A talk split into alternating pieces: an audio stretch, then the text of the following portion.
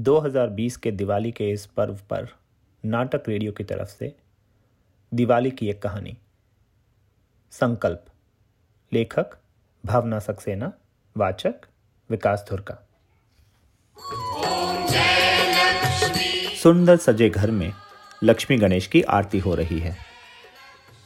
चांदी के थाल में धूप, दीपक, कपूर हैं, जिससे बारी बारी सभी आरती उतार रहे हैं। छोटी श्रेया आरती का थाल पकड़ने को लपक रही है। बाबा ने हाथ पकड़कर उसे थाली घुमवाई। घंटी निरंतर बज रही है। आरती समाप्त होती है। दादी ने प्रसाद बांटना शुरू किया, किंतु घंटी फिर भी बजती रही। जो ही उसने प्रसाद ग्रहण करने को हाथ बढ़ाया, उसकी आँख खुल गई। ओह यह तो सपना था। आँख खोली तो श्रेया आदत के अनुसार त्वरित गति से उठ बैठी। किंतु फिर याद आया कि आज तो छुट्टी है। दिवाली की छुट्टी। पलंग के सिरहाने तकिया लगा अदलेटी सी हो गई। शरीर ज़रूर विश्राम अवस्था में गया, पर मन को विश्राम कहाँ? सोचने लगी, आज दिवाली है। मन में बचपन की सी पुलक तो नहीं, पर हाँ रोशनी अवश्य है। वैचारिक रोशनी, सकारात्मकता का प्रकाश, जिसने आज की दिवाली की सुबह भी रोशन कर दी है। बाबा ने हाथ पकड़कर राह तो दिखा दी, लेकिन प्रसाद मिलने में अभी समय था। बस जरा दूर और। आज उसके इस अपने घर में पहली दिवाली है। अपना घर। कितने अरमानों से तैयार कराया था उसने ये घर। हर कोने, हर दीवार को विशेष तरजीह देते हुए।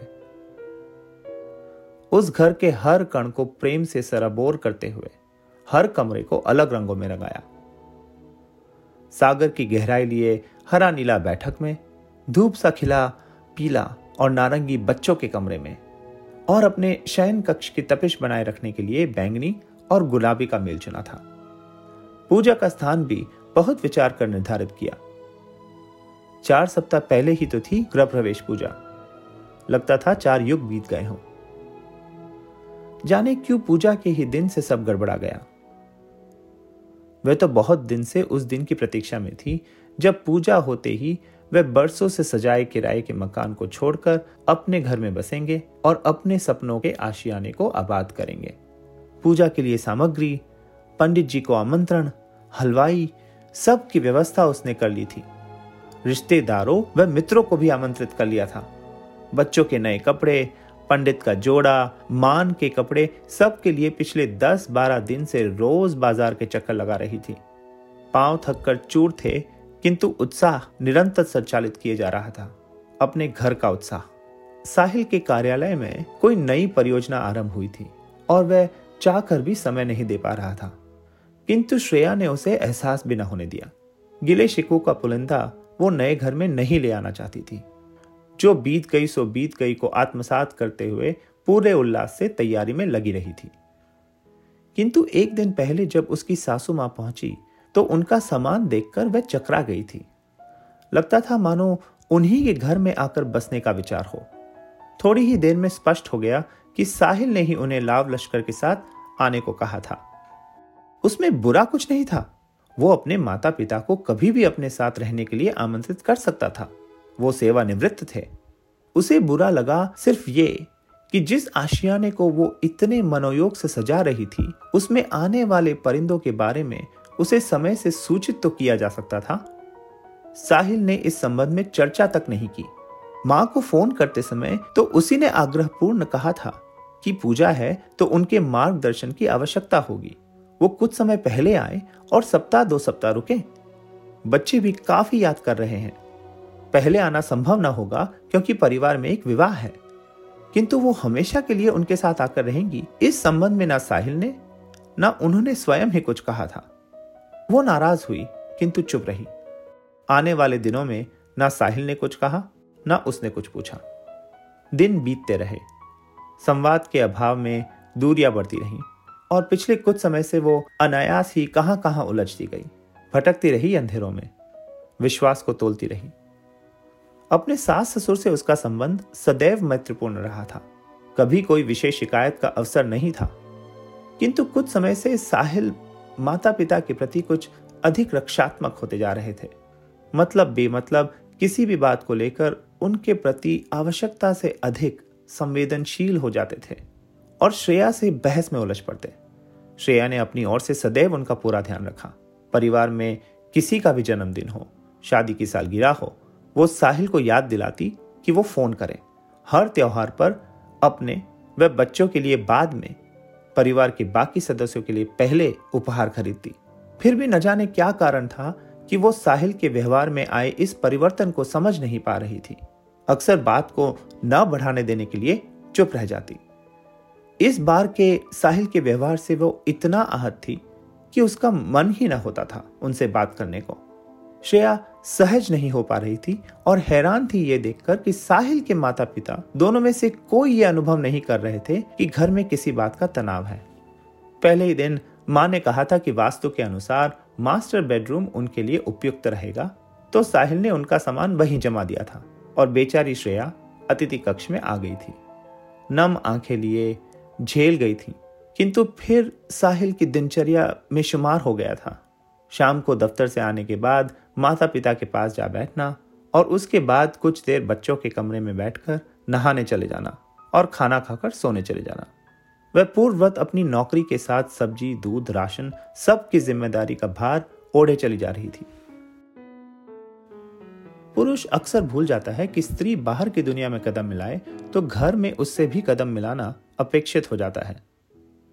साहिल भी गृहस्थी व संगिनी के प्रति अपने दायित्व को भूल बैठे थे और इस निराशाजनक स्थिति का कोई अंत उसे नहीं दिख रहा था। बच्चे भी प्रभावित हो रहे थे, क्योंकि वह उन्हें संपूर्ण ध्यान नहीं दे पा रही थी। हर समय हर व्यक्ति के शब्दों को तोलना आदत बनता जा रहा था। जिस नए घर को खुशियों से भरना चाहती थी, उसे मानो ग्रहण लग गया था। दिवाली आने को थी। और हमेशा दिवाली का विशेष उमंग के साथ स्वागत करने वाली श्रेया कुंठा से ग्रस्त थी। किसी सहेली या परिचित से घरेलू मामलों पर चर्चा करना उसे कभी ना सुहाया था, क्योंकि वो जानती थी, ऊपर से सांत्वना प्रकट करने वाले सभी लोग किसी ना किसी समय हर विषय का उपहास बना लेते हैं। ऐसी ही मनस्थिति में थी वो दो दिन पहले तक, जब घर आते समय उसने वो भीषण दुर्घटना देखी। कार चालक का ध्यान शायद भटक गया था और गाड़ी पूर्ण गति से डिवाइडर में जा टकराई थी। आगे का पूरा हिस्सा क्षतिग्रस्त था। चालक का क्या हर्ष हुआ, ये तो पता न चला, पर जीवन और मृत्यु की इस निकटता ने उसे यह सोचने पर मजबूर कर दिया कि जिन अनमोल पलों को वो निराशा में गवा रही है, वो फिर कभी नहीं लौटेंगे। और उसने निश्चय किया कि वो स्थिति का हल खोजेगी। उसे अचानक अपनी दादी की बात याद आ गई। दादी कभी स्कूल नहीं गई थी, पर जीवन दर्शन का उनसे बेहतर ज्ञान उसने किसी में भी ना देखा था। रोज गीता का पाठ करने वाली दादी ने उसे हमेशा सिखाया था कि कभी भी किसी को भी अपने जीवन पर हावी ना होने दो। जो ज़िंदगी तुम्हारी है, उसमें किसी और को इतना हस्तक्षेप न करने दो कि वो तुम्ही से जीतने लगे। अपनी खुशियों को कभी किसी और का मोहताज ना होने दो। श्रेया ने निर्णय लिया लगाम संभालने का। सबसे पहले अपने विचारों पर लगाम कसनी थी और फिर बाह्य परिस्थितियों पर। और इसका सबसे शांतिपूर्ण तरीका था माफ़ कर देना और अपनी अपेक्षाएँ कम करना।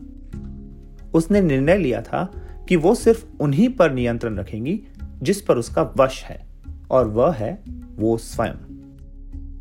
और इसलिए आज उसके जीवन की अनमोल दिवाली है। ज़िंदगी भी अजीब है। और उससे भी ज़्यादा अजीब है इंसान। जिनसे सबसे ज़्यादा प्यार करते हैं, उनसे ही अपेक्षा रखते हैं। अपेक्षाएँ प्रेम के साथ साथ बढ़ती चली जाती हैं और अनजाने ही प्रेम से बड़ी हो जाती हैं और विकराल दैत्य सी मुँह खोलकर प्रेम को लीलने के लिए खड़ी हो जाती हैं। इस दिवाली उसने अपने भीतर की अपेक्षा रूपी दैत्य का संहार कर दिया था और बिल्कुल हल्का महसूस कर रही थी। कल दीप जलाकर उसने शुरुआत की थी अंधेरे को दूर भगाने की। श्रेया ने साहिल की ओर देखा। वो अभी गहरी नींद में लग रहे थे। तो श्रेया ने उठकर अपने लिए चाय बनाई और बालकनी में पड़े झूले पर आकर बैठ गई। हवा में हल्की सी खुनक थी, पर अच्छी लग रही थी। नीचे लॉन में आम के पेड़ तले दो गिलहरियाँ कुछ खेल रही थी। निश्चल। शायद एक दूसरे से कुछ अपेक्षा नहीं रखती इसलिए। आज वो अपने बच्चों को बचपन की दिवाली सी दिवाली देना चाहती है। पूरे परिवार के संग रिश्तों की गर्माहट से सीजी हुई। जब दस दिन पहले से घर की पूरी तरह सफ़ाई होती थी, घर का हर व्यक्ति उसमें जुड़ा होता था। सबके काम बन जाते थे, फिर सब घर को सजाते थे। चाचा बड़ा सा कंदील लाकर ऊँचे बाँस पर लटका देते थे। रात को उसमें लगे बल्ब की रंग बिरंगी परछाइयाँ आँगन में खुशनुमा सा रहस्य बिखेर देती थी। घर के बाहरी हिस्से पर छोटे छोटे बिजली के बल्बों की लड़ियाँ लटकाई जाती थी। माँ और दादी कितने पकवान के ढेर लगा देती। एक दिन पहले बाबा दिए खरीदने जाते तो श्रेया उनके साथ जाने को मचल उठती थी। मिट्टी के दिए श्रेया को बहुत पसंद थे और बाबा के साथ बाज़ार जाओ तो वो जिस दुकान पर रुके वहाँ से कुछ न कुछ अवश्य दिला देते थे। लक्ष्मी गणेश व सरस्वती माता की मूर्तियों के साथ ही आते थे, कुम्हार के यहाँ से सुंदर सुंदर मिट्टी के खिलौने, सैनिक, तोते और गर्दन मटकाती बहुरानी। और बाज़ार से वापस आकर श्रेया का काम होता था, सभी दियों व कुल्हियों को धोकर छलनी में उल्टा रख कर सुखाना। माँ कहती थी, ऐसा करने से दिए तेल नहीं पीते और ज़्यादा देर तक जलते रहते हैं। दिवाली की पूजा संपन्न होने पर वह भुआ और चाचा के साथ पूरे घर में दिए सजाती। आँगन में चबूतरे पर रंगोली के इर्द गिर्द और फिर छत पर जाकर छत की मुंडेरों पर। सभी कतारें पूरी हो जाने पर वहीं खड़ी हो उन्हें तब तक देखती रहती, जब तक कि कोई ऊपर आकर उसे खाना खाने के लिए ना बुलाता। और फिर पड़ोस के दीनू काका की आवाज़ लग जाती थी, अरे, सब पकवान ही खाते रहेंगे या कोई फटाके भी छुड़ाने के लिए बाहर आएगा?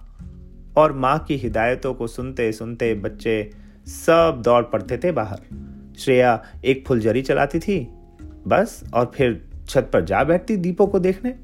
श्रेया को जलते दीप बहुत सुंदर लगते थे। वो दादी से खूब लंबी लंबी बत्तियाँ बनवाती थी ताकि दीप सारी रात जल सकें। सोने के पहले सभी दीपों में एक बार फिर तेल भर देती और न जाने कितनी देर दीपों को जलते एक टक निहारती रहती। कोई दीप हवा से बुझ जाता तो मोमबत्ती से उसे फिर जला देती। श्रेया सोच रही थी, जिस रिश्ते के दीप में वर्षों नेह का तेल भरा और बाती बन जलती रही, उसे वो कभी बुझने नहीं देगी। उसका प्रकाश, उसके जीवन की अंतिम दिवाली तक रोशन रहेगा। और इसी संकल्प के साथ उठ खड़ी हुई, अपने नए घर में पहली दिवाली की तैयारी करने के लिए।